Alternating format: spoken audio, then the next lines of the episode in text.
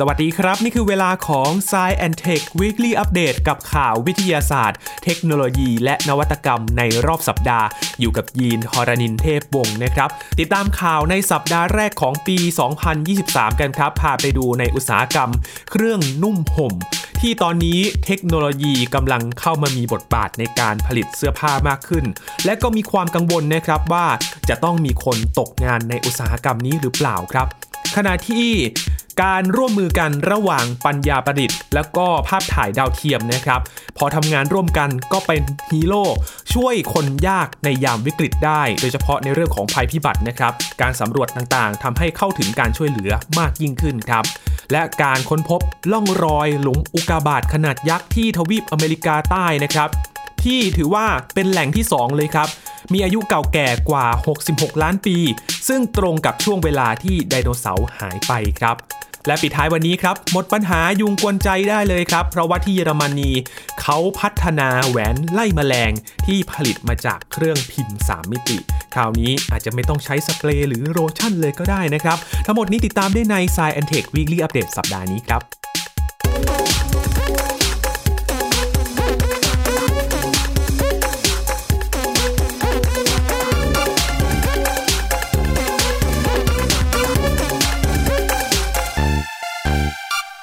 ต้อนรับปีสองพันยี่สิบสามขอสวัสดีปีใหม่คุณผู้ฟังกันอีกสักครั้งหนึ่งนะครับขอให้ปีนี้เป็นปีที่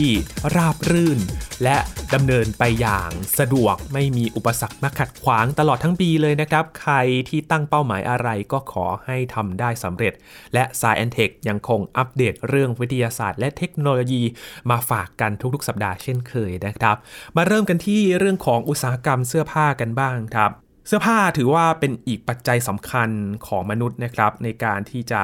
มานุ่มห่มร่างกายของเราแล้วก็สร้างความดูดีสวยงามให้กับผู้ที่สวมใส่นะครับและพอมีประชากรที่มากขึ้นความต้องการในการที่จะสวมใส่เสื้อผ้าก็มากขึ้นตามไปด้วยนะครับทำให้ผู้คนก็ต่างหาเสื้อผ้ากัน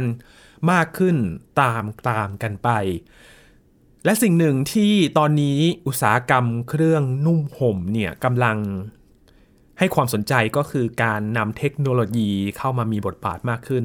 ช่วยในการผลิตนี่แหละครับ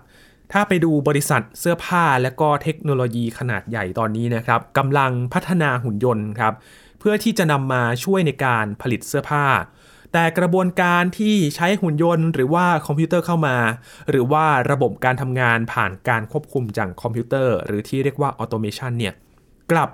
สร้างความกังวลให้กับผู้คนมากมายทั่วโลกเลยนะครับอาจจะต้องตกงานในอนาคตอันใกล้นี้หรือเปล่าทางด้านหัวหน้าโครงการผลิตเสื้อผ้าด้วยระบบออโตเมชันของ Siemens นะครับคุณอูเจนโซโลโจครับอยู่ที่ซานฟรานซิสโกบอกว่าเสื้อผ้าเป็นอุตสาหกรรมสุดท้ายที่มีมูลค่าล้านล้านดอลลาร์ที่ยังไม่ได้พึ่งพาระบบอัตโนมัติอย่างเต็มรูปแบบในขณะนี้นะครับมีข้อมูลจากกลุ่มวิจัยอิสระ Statista บอกว่าตลาดเสื้อผ้าทั่วโลกมีมูลค่าราว หนึ่งจุดห้าสอง ล้านล้านดอลลาร์สหรัฐเลยนะครับและแนวคิดในการใช้หุ่นยนต์เพื่อที่จะมาเพิ่มการผลิตในสหรัฐนั้นก็เริ่มมาได้รับความนิยมในช่วงที่มีการระบาดของโควิด สิบเก้า ครับที่ส่งผลกระทบต่อห่วงโซ่อุปทานทั่วโลกแสดงให้เห็นถึงความเสี่ยงในการพึ่งพาโรงงานที่อยู่ห่างไกลออกไปโดยเฉพาะการนำเข้านะครับบริษัทเสื้อผ้าหลายๆแห่งก็เลยลังเลที่จะออกมาพูดเกี่ยวกับการใช้ระบบออโตเมชันเพราะกลัวว่าจะเป็นการสร้างความกังวลว่าระบบนี้จะมาแย่งงานคนงานในประเทศที่มีรายได้ต่ำต่างๆหรือเปล่าขณะเดียวกันเองนักวิจัยก็ให้ข้อมูลนะครับว่าการเย็บเสื้อผ้าโดยใช้เข็มและด้ายนั้นก็เป็นเรื่องที่ยากมากเหมือนกันนะครับที่จะเปลี่ยนให้ระบบอัตโนมัตินั้นมาทำงานเนื่องมาจากว่าหุ่นยนต์ไม่มีทักษะการสัมผัสที่ดีเท่ากับมือของมนุษย์และแม้ว่าตอนนี้จะมีการพัฒนาขึ้นมาบ้างแล้วแต่ก็ต้องใช้เวลาอีกหลายปีเลยครับเพื่อที่จะพัฒนาความสามารถของหุ่นยนต์ทั้งหลายให้เย็บผ้าได้อย่างมีประสิทธิภาพมีการศึกษาว่าถ้าหากหุ่นยนต์สามารถผลิตเสื้อผ้าได้เพียงพอกับความต้องการอาจจะช่วยลดส่วนต่างของต้นทุนระหว่างโรงงานในสหรัฐและต่างประเทศได้ โครงการพัฒนาระบบออโตเมชันของ Siemens ต่อยอดมาจากความพยายามในการผลิตซอฟต์แวร์เพื่อช่วยหุ่นยนต์ให้สามารถจัดการกับวัสดุได้ทุกประเภทนะครับอย่างเช่นสายเคเบิลขนาดเล็กๆก่อนที่จะมีการตระหนักว่าหนึ่งในเป้าหมายที่ดีที่สุดในการใช้ระบบดังกล่าวนี้ก็คือการผลิตเสื้อผ้านั่นเองนี่คือการค้นพบของนักวิจัยทางบริษัท Siemens เขาไปทำงานร่วมกับ Advanced Robotics for Manufacturing หรือว่า เอ อาร์ เอ็ม นะครับเป็นสถาบันอยู่ในเมืองพิตต์สเบิร์กรัฐเพนซิลเวเนียไปหาวิธีจัดการกับปัญหาเรื่องเสื้อผ้าก็พบว่ามีบริษัทสตาร์ทอัพที่ชื่อว่า Silpo ครับอยู่ที่ซานฟรานซิสโกเขามีความรู้ความสามารถที่จะมาช่วยพัฒนาเทคโนโลยีเพื่อมาจัดการกับปัญหาเนื้อผ้าต่างๆได้บริษัทนี้เขาเชี่ยวชาญในการทำให้เนื้อผ้าแข็งขึ้นด้วยสารเคมีครับโดยผ้าที่ชุบแข็งเนี่ยจะมีลักษณะคล้ายกับวัสดุอื่นๆที่หุ่นยนต์นั้นสามารถจัดการได้อย่างเช่นโลหะนะครับและเมื่อหุ่นยนต์เขาเย็บผ้าเสร็จเรียบร้อยแล้วเสื้อผ้าก็จะถูกนำไปซักเพื่อขจัดสารเคมีนี้ออกไปทำให้ผ้ากลับมามีเนื้อสัมผัสเหมือนเดิมคุณโจนาธานซอนโนครับเป็นนักประดิษฐ์ที่บริษัทซิลโบบอกว่าผ้าเดนิมเกือบทุกชิ้นจะถูกนำไปซักหลังจากการตัดเย็บนะครับดังนั้นวิธีการนี้จึงสามารถเข้าได้กับระบบการผลิตที่มีอยู่ก่อนแล้วปัจจุบันมีการขยายวงการทำงานเพื่อพัฒนาการวิจัยให้กว้างออกไปอีกนะครับและมีบริษัทผู้ผลิตเสื้อผ้าหลายแห่งเลยเข้าร่วมอย่างเช่น Levi's และ Blue Water Defense แอล แอล ซี ผู้ผลิตเสื้อผ้าเครื่องแบบทหารขนาดเล็กในสหรัฐครับบริษัทเหล่านี้เขาได้รับเงินสนับสนุน หนึ่งจุดห้าล้านดอลลาร์จากสถาบัน เอ อาร์ เอ็ม นี้นะครับในการทดลองใช้เทคนิคนี้นอกจากนี้ยังมีความพยายามอื่นๆด้วยนะครับในการเปลี่ยนโรงงานตัดเย็บให้หันมาใช้ระบบออโตเมชันมากขึ้นอย่างเช่นที่ซอฟต์แวร์ออโตเมชันบริษัทสตาร์ทอัพในรัฐจอร์เจียเขาพัฒนาเครื่องจักรที่สามารถเย็บเสื้อผ้าโดยการขึงผ้าลงบนโต๊ะชนิดพิเศษครับด้านคุณซันจิตบอลเป็นผู้ผลิตกางเกงยีเล็กๆนะครับเปิดโรงงานที่ชื่อว่าไซเท็กซ์อยู่ที่ลอสแอนเจลิสเมื่อสองปีก่อนเขาได้ลองศึกษาเครื่องจักรของซิลโบดูครับและเวลานี้ก็กำลังเตรียมที่จะติดตั้งเครื่องจักรทดลองเครื่องแรกที่โรงงานแล้วเขากล่าวว่างานตัดเย็บใหม่ๆรายส่วนพร้อมที่จะอยู่ในกระบวนการตัดเย็บแบบออโตเมชันแล้วถ้าหากวิธีนี้ใช้ได้ผลก็ไม่มีเหตุผลที่จะไม่เปิดโรงงานผลิตกางเกงยีนส์ขนาดใหญ่ในสหรัฐอีกครั้งหนึ่งนะครับเพราะว่ากำลังการผลิตที่เพิ่มมากขึ้นการขยายโรงงานก็เป็นสิ่งที่ตอบโจทย์กับความต้องการในการใช้เสื้อผ้าของผู้คนด้วยนะครับรวมถึงผู้ผลิตที่ต้องการจะเพิ่มรายได้ในการขายสินค้าเกี่ยวกับเสื้อผ้านั่นเองนี่คือความเคลื่อนไหวที่เกิดขึ้นจากการที่เอาเทคโนโลยีมาช่วยในการตัดเย็บเสื้อผ้านะครับแต่อย่างที่งานวิจัยบอกนะครับว่าอาจจะต้องใช้เวลาพอสมควรเลยในการพัฒนาเครื่องจักรที่จะสามารถเย็บผ้าได้อย่างมีประสิทธิภาพให้เทียบเท่ากับเนื้อสัมผัสของมือมนุษย์นั่นเองที่ตัดเย็บอย่างละเอียดยิบนะครับจะทำแบบนั้นได้หรือไม่มารอติดตามกันว่าจะเริ่มต้นขึ้นเมื่อไหร่นะครับอีกเรื่องนึงที่เป็นการผนวกเทคโนโลยีมาร่วมทำงานกันนะครับและช่วยเหลือผู้ที่ตกทุกข์ได้ยากโดยเฉพาะเหตุการณ์ภัยพิบัตินั่นก็คือปัญญาประดิษฐ์หรือว่า เอ ไอ ครับไปทำงานพ่วงกับภาพถ่ายดาวเทียมนำข้อมูลต่างๆมาประมวลผลในการตรวจสอบผู้ที่ประสบภัยพิบัตินะครับซึ่งการประสานงานนี้กลายเป็นเครื่องมือที่ประเทศต่างๆนั้นสามารถนำมาใช้ในการระบุพิกัดแล้วก็ช่วยเหลือผู้คนในช่วงวิกฤตได้ครับผู้รอดชีวิตจากเหตุการณ์พายุเฮอริเคนในฟลอริดาและเปอร์โตริโกที่เคยประสบภัยได้รับเงินช่วยเหลือเยียวยาก็มาจากการที่ใช้ข้อมูลจากดาวเทียมแล้วก็ เอ ไอ นี่แหละครับช่วยกำหนดเป้าหมายของผู้ที่ต้องการความช่วยเหลือมากที่สุดซึ่งเป็นวิธีเดียวกันที่เคยใช้ในประเทศโตโกด้วยนะครับในช่วงการระบาดของโควิด สิบเก้า มาแล้วคุณอีไลโคมาโคครับเป็นช่างก่อสร้างอยู่ที่โตโกบอกว่าเมื่อเกิดการระบาดของโควิด สิบเก้า ในปี สองพันยี่สิบ ธุรกิจในเมืองหลวงอย่างโลเมก็ต้องหยุดชะงักครับเขาบอกว่าตอนนั้นหากไม่มีงานจากลูกค้าก็ไม่สามารถทำงานรวมถึงหารายได้เล็กน้อยเพื่อที่จะมาเลี้ยงดูครอบครัวได้สิ่งนี้สร้างความเสียหายอย่างมากสำหรับครอบครัวของเขาผู้คนนับล้านทั่วโลกก็ต้องเผชิญปัญหาความยากจนไม่ต่างจากคุณโคมาโคนะครับรัฐบาลก็พยายามจะหาวิธีบรรเทาและก็มอบความช่วยเหลือ แต่คำถามสำคัญสำหรับประเทศโตโกที่มีจำนวนประชากรอยู่ที่แปดล้านคนก็คือภาครัฐจะระบุตำแหน่งของผู้ที่ต้องการความช่วยเหลือมากที่สุดได้อย่างไรครับคุณจอร์จบรูเมนสต็อกครับเป็นนักวิทยาศาสตร์ด้านคอมพิวเตอร์จากมหาวิทยาลัยแคลิฟอร์เนียวิทยาเขตเบอร์กลีย์บอกว่าภาพถ่ายจากดาวเทียมสามารถให้ข้อมูลที่น่าสนใจเขาอธิบายว่าถ้าดูภาพถ่ายจาก Google Maps เนี่ยหรือผู้ให้บริการข้อมูลดาวเทียมเมื่อพิจารณาภาพถ่ายทางอากาศของเมืองต่างๆแล้วเราสามารถบอกได้ครับว่าเมืองนั้นมีความเป็นอยู่มั่งคั่งร่ำรวยหรือไม่โดยสังเกตจากหลังคาของที่พักอาศัยบ้านที่ร่ำรวยมักจะมีหลังคาที่ทำจากวัสดุที่แข็งแรงทนทานอย่างเช่นเหล็กแต่บ้านที่อาจจะมีรายได้ต่ำมักจะมีหลังคามุงจากวัสดุธรรมชาตินะครับทั้งจากหรือว่าฟางรวมถึงย่านที่เจริญถนนหนทางก็จะลาดยางมีที่ดินที่ผืนใหญ่บ้านเรือนมีรั้วรอบขอบชิดกั้นแบบมิดชิดเลยจึงสามารถพูดได้ว่าข้อมูลมากมายที่เราสามารถวิเคราะห์ได้จากภาพถ่ายทางอากาศนั้นมีประโยชน์ในการที่จะให้การช่วยเหลือนั่นเองนักวิจัยเขานำข้อมูลภาพถ่ายไปใช้งานร่วมกับปัญญาประดิษฐ์หรือว่า เอ ไอ นะครับเพื่อที่จะทำการฝึกให้ระบบนั้นจดจำรูปแบบเหล่านี้จนในที่สุด เอ ไอ ก็สามารถสร้างพื้นที่เพื่อแสดงภูมิภาคที่ยากจนที่สุดของประเทศโตโกได้สำเร็จและขั้นตอนต่อไปก็คือการกำหนดเป้าหมายของผู้คนที่ต้องการความช่วยเหลือมากที่สุดในภูมิภาคนี้ครับคุณเอมิลี่ไอเคนครับเป็นนักศึกษาระดับปริญญาโทที่มหาวิทยาลัยแคลิฟอร์เนียวิทยาเขตเบอร์กลีย์เธอได้ใช้ระบบ เอ ไอ เพื่อศึกษารูปแบบการใช้งานโทรศัพท์มือถือของคนในพื้นที่และค้นพบว่าคนที่มีฐานะร่ำรวยมักใช้งานโทรศัพท์มากกว่าคนยากจนอีกทั้งยังจะใช้งานโทรศัพท์ระหว่างประเทศมากกว่าเนื่องจากการโทรข้ามประเทศก็มีค่าใช้จ่ายที่สูงนะครับนอกจากนี้กลุ่มที่มีฐานะดีก็จะใช้บริการอินเทอร์เน็ตผ่านสมาร์ทโฟนแต่อีกกลุ่มหนึ่งมักจะใช้โทรศัพท์แบบฟีเจอร์โฟนหรือว่าโทรศัพท์ที่มีรูปแบบการใช้งานพื้นฐานทั่วไปซึ่งใช้งานง่ายไม่มีความซับซ้อนและก็มีราคาถูกด้วยบทความที่คุณไอเคนและก็ทีมวิจัย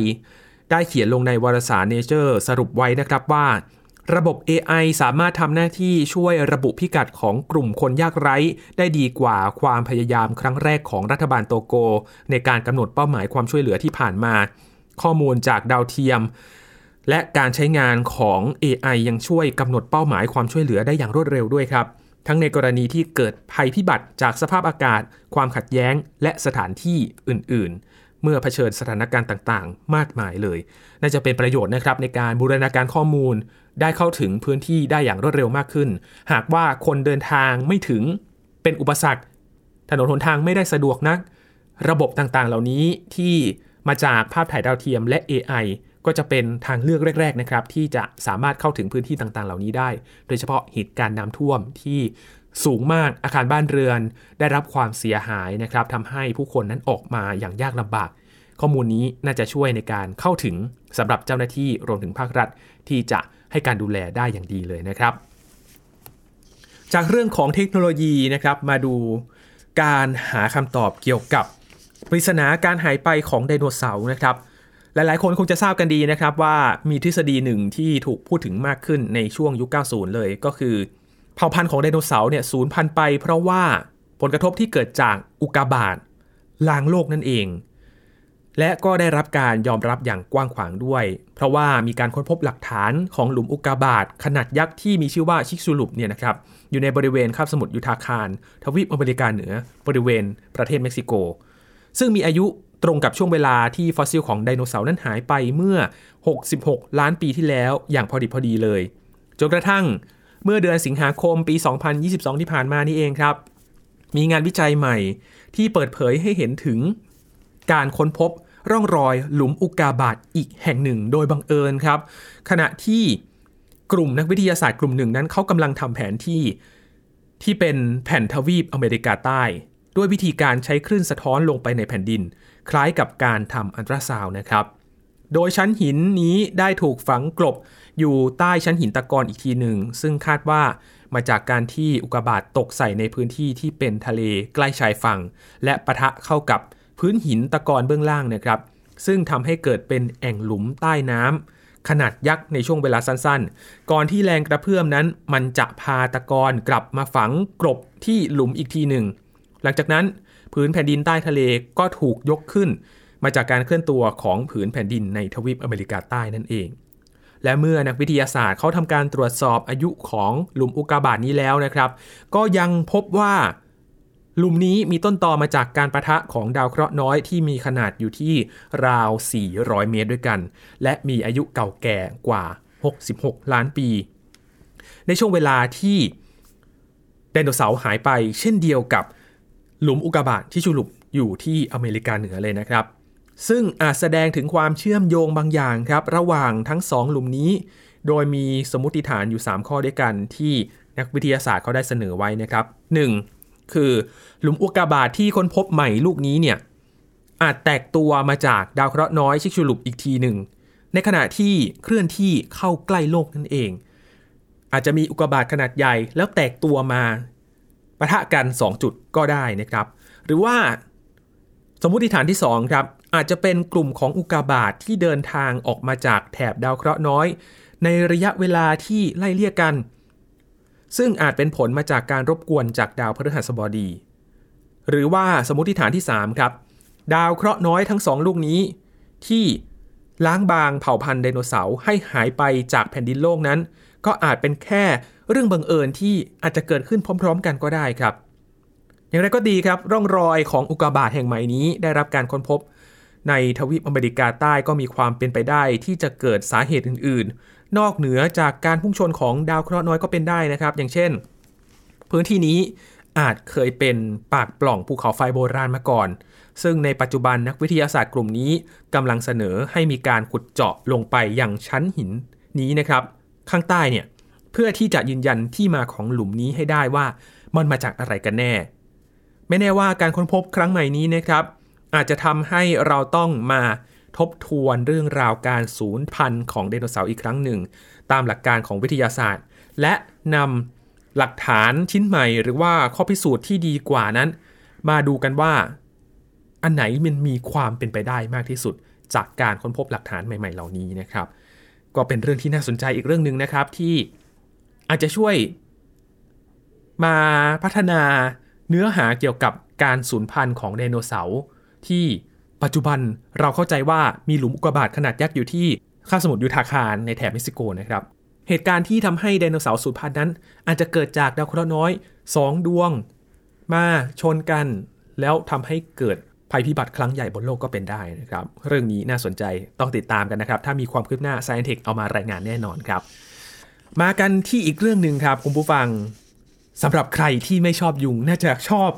เรื่องนี้มากๆเลยนะครับหลายๆคนมีปัญหากวนใจโดยเฉพาะฤดูที่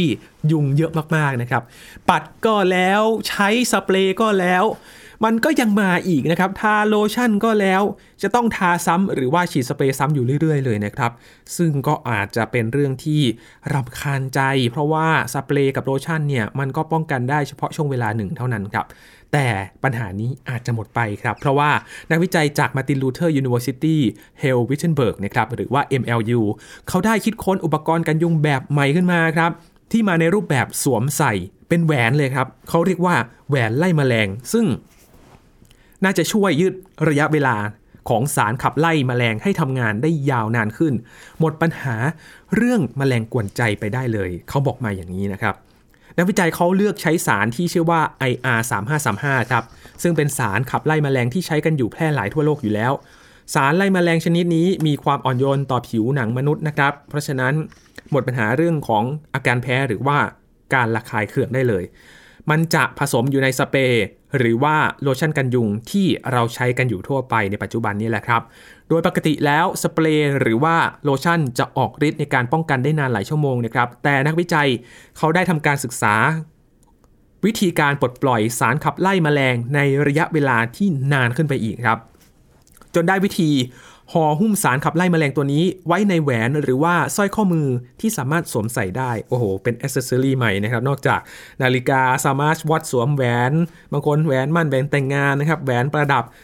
เราต้องมาสวมแหวนไล่ยุงกันอีกเหรอครับคุณผู้ฟัง น่าสนใจนะครับแต่มันช่วยไล่ยุงได้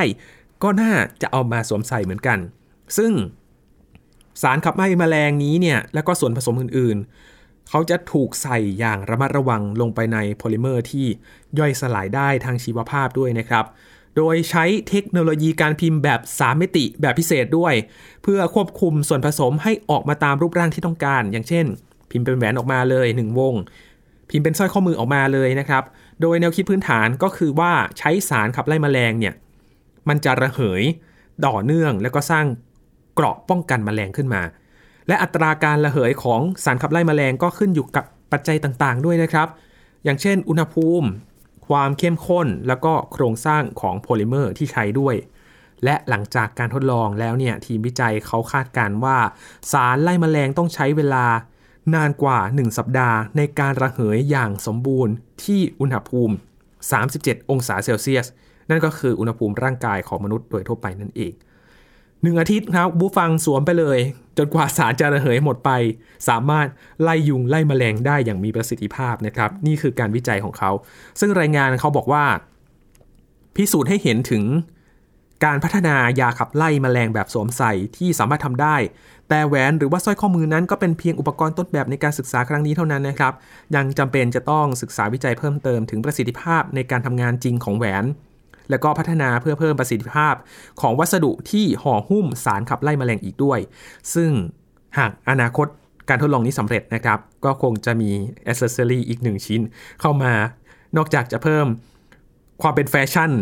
ของเราแล้วนะครับเพิ่มความสวยงามแล้วเพิ่มการไล่ยุงเข้าไปอีกนะครับก็เป็นอีกหนึ่งทางเลือกที่น่าสนใจในท้องตลาดเลยนะครับอาจจะมีแหวนราคาถูกที่เอามาสวมใส่เพื่อไล่ยุงก็เป็นได้นะครับมาช่วยเป็นอีกทางเลือกหนึ่งเสริมระหว่างสเปรย์และก็โลชั่นกันยุงนั่นเองกำลังคิดดูนะครับคุณผู้ฟังว่าถ้าเราสวมแหวนหรือว่ากำไรข้อมือนี้และเข้าไปในป่านะครับที่มียุงเยอะๆแล้วไปทดลองดูนะครับว่าเจ้าแหวนหรือว่ากำไรที่มันมีสารไล่ยุงนี้เนี่ยมันจะเอาอยู่หรือเปล่าน่าไปทดลองเหมือนกันนะครับรอดูว่าจะสามารถเอามาใช้ในการค้าขายทางพาณิชย์เมื่อไหร่กันลองมาซื้อกันดูครับปิดท้ายวันนี้ครับด้วยการศึกษาวงปีของต้นไม้ครับเขาบอกว่ามันสามารถบันทึกเหตุการณ์ที่รังสีอันตรายจากอวกาศเข้ามาปะทะกับโลก